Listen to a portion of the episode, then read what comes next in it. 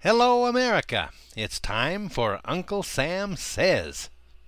All during the two terms of his presidency, there were people who were scared to death that George Washington would try to become king.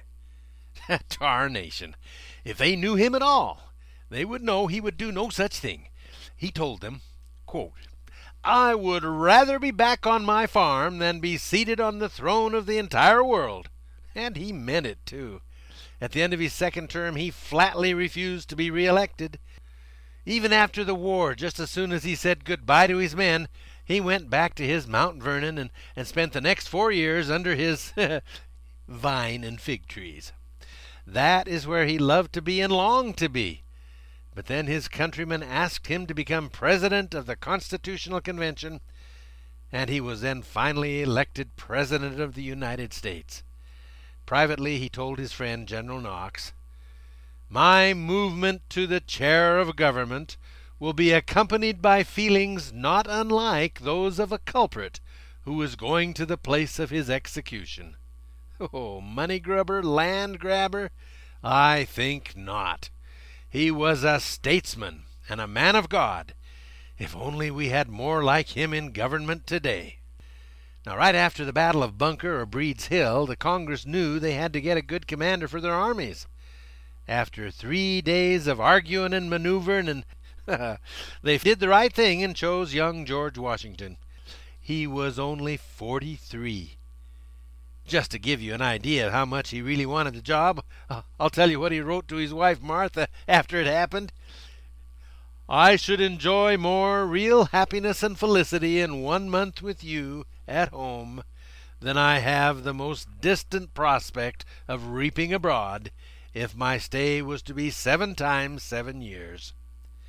You see, George was not one to seek power or office, but he did understand truth and freedom, and he was willing to fight for it. And boy, I'm sure glad he was. Now, before I go, I want to tell you about the great love of George's life. That was Martha Custis. She was newly widowed. She had two children. They were two and four years old. She was vivacious, pert, saucy, and cute. Cute! She was beautiful, beautiful. Oh, that girl was gorgeous, and yes, she had other very favorable assets, too. She was rich, rich, Oh, rich!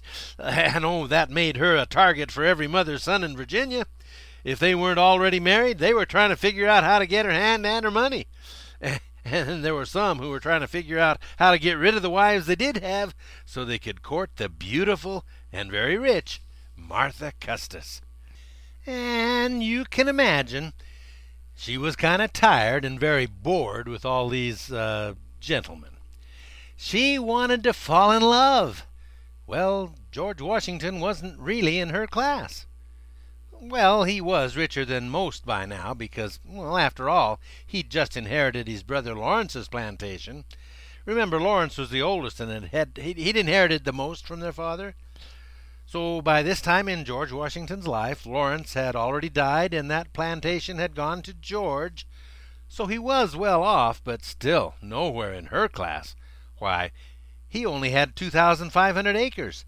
She had nearly ten times that much land, over 21,000 acres. Plus, she had a lot of uh, other assets as well. And uh, the only other thing he had going for him was that he was a commander in the French and Indian War. well, that counted for something, but still not enough to, to put him in serious running for the hand of the richest, most beautiful girl in the colonies.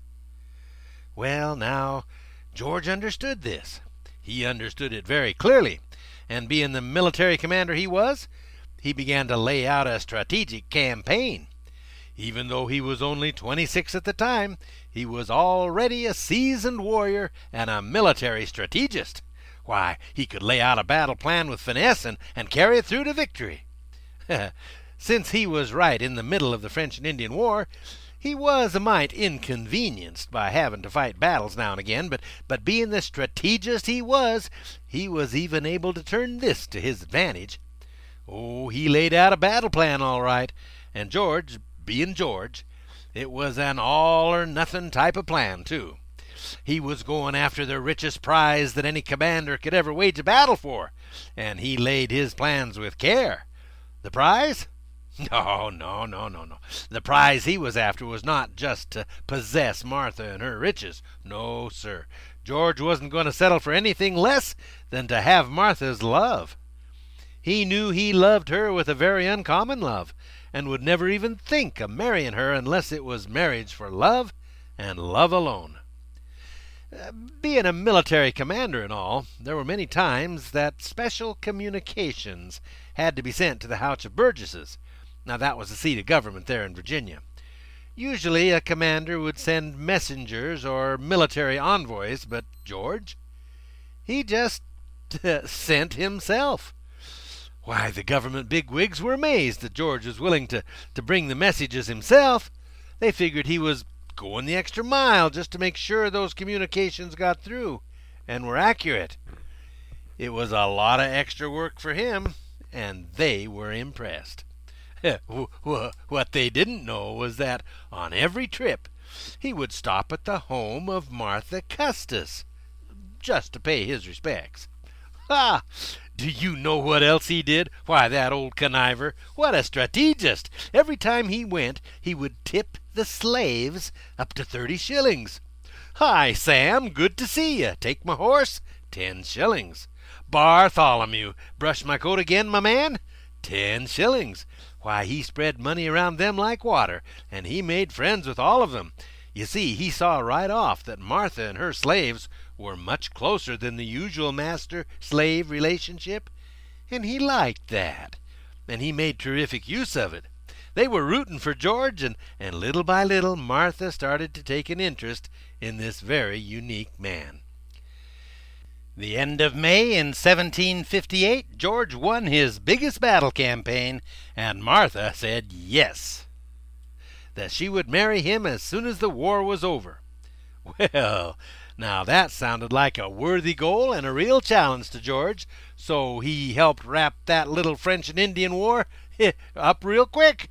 And they were married on January 6th, 1759, and it was the most glamorous wedding that, that anyone could imagine.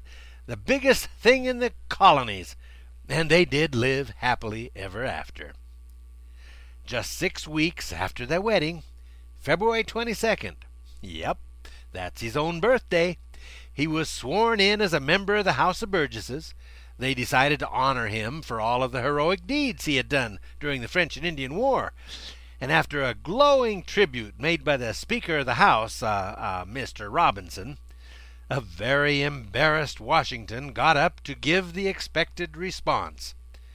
Uh, for a minute, he, just stood there, with his collar getting tighter and tighter and his face getting redder and redder.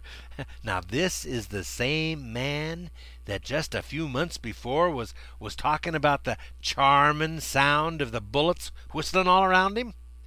Well, yeah, after a minute, he did get his jaw to going up and down, but but but no words came out. Speaker Robinson finally came to his rescue and said, Sit down, Mr. Washington. Your modesty is equal to your valor, and that surpasses any language that I possess. Hey, folks, thanks for listening. Until tomorrow, remember, you're learning the truth. Tell your friends. Speak with boldness and keep your powder dry.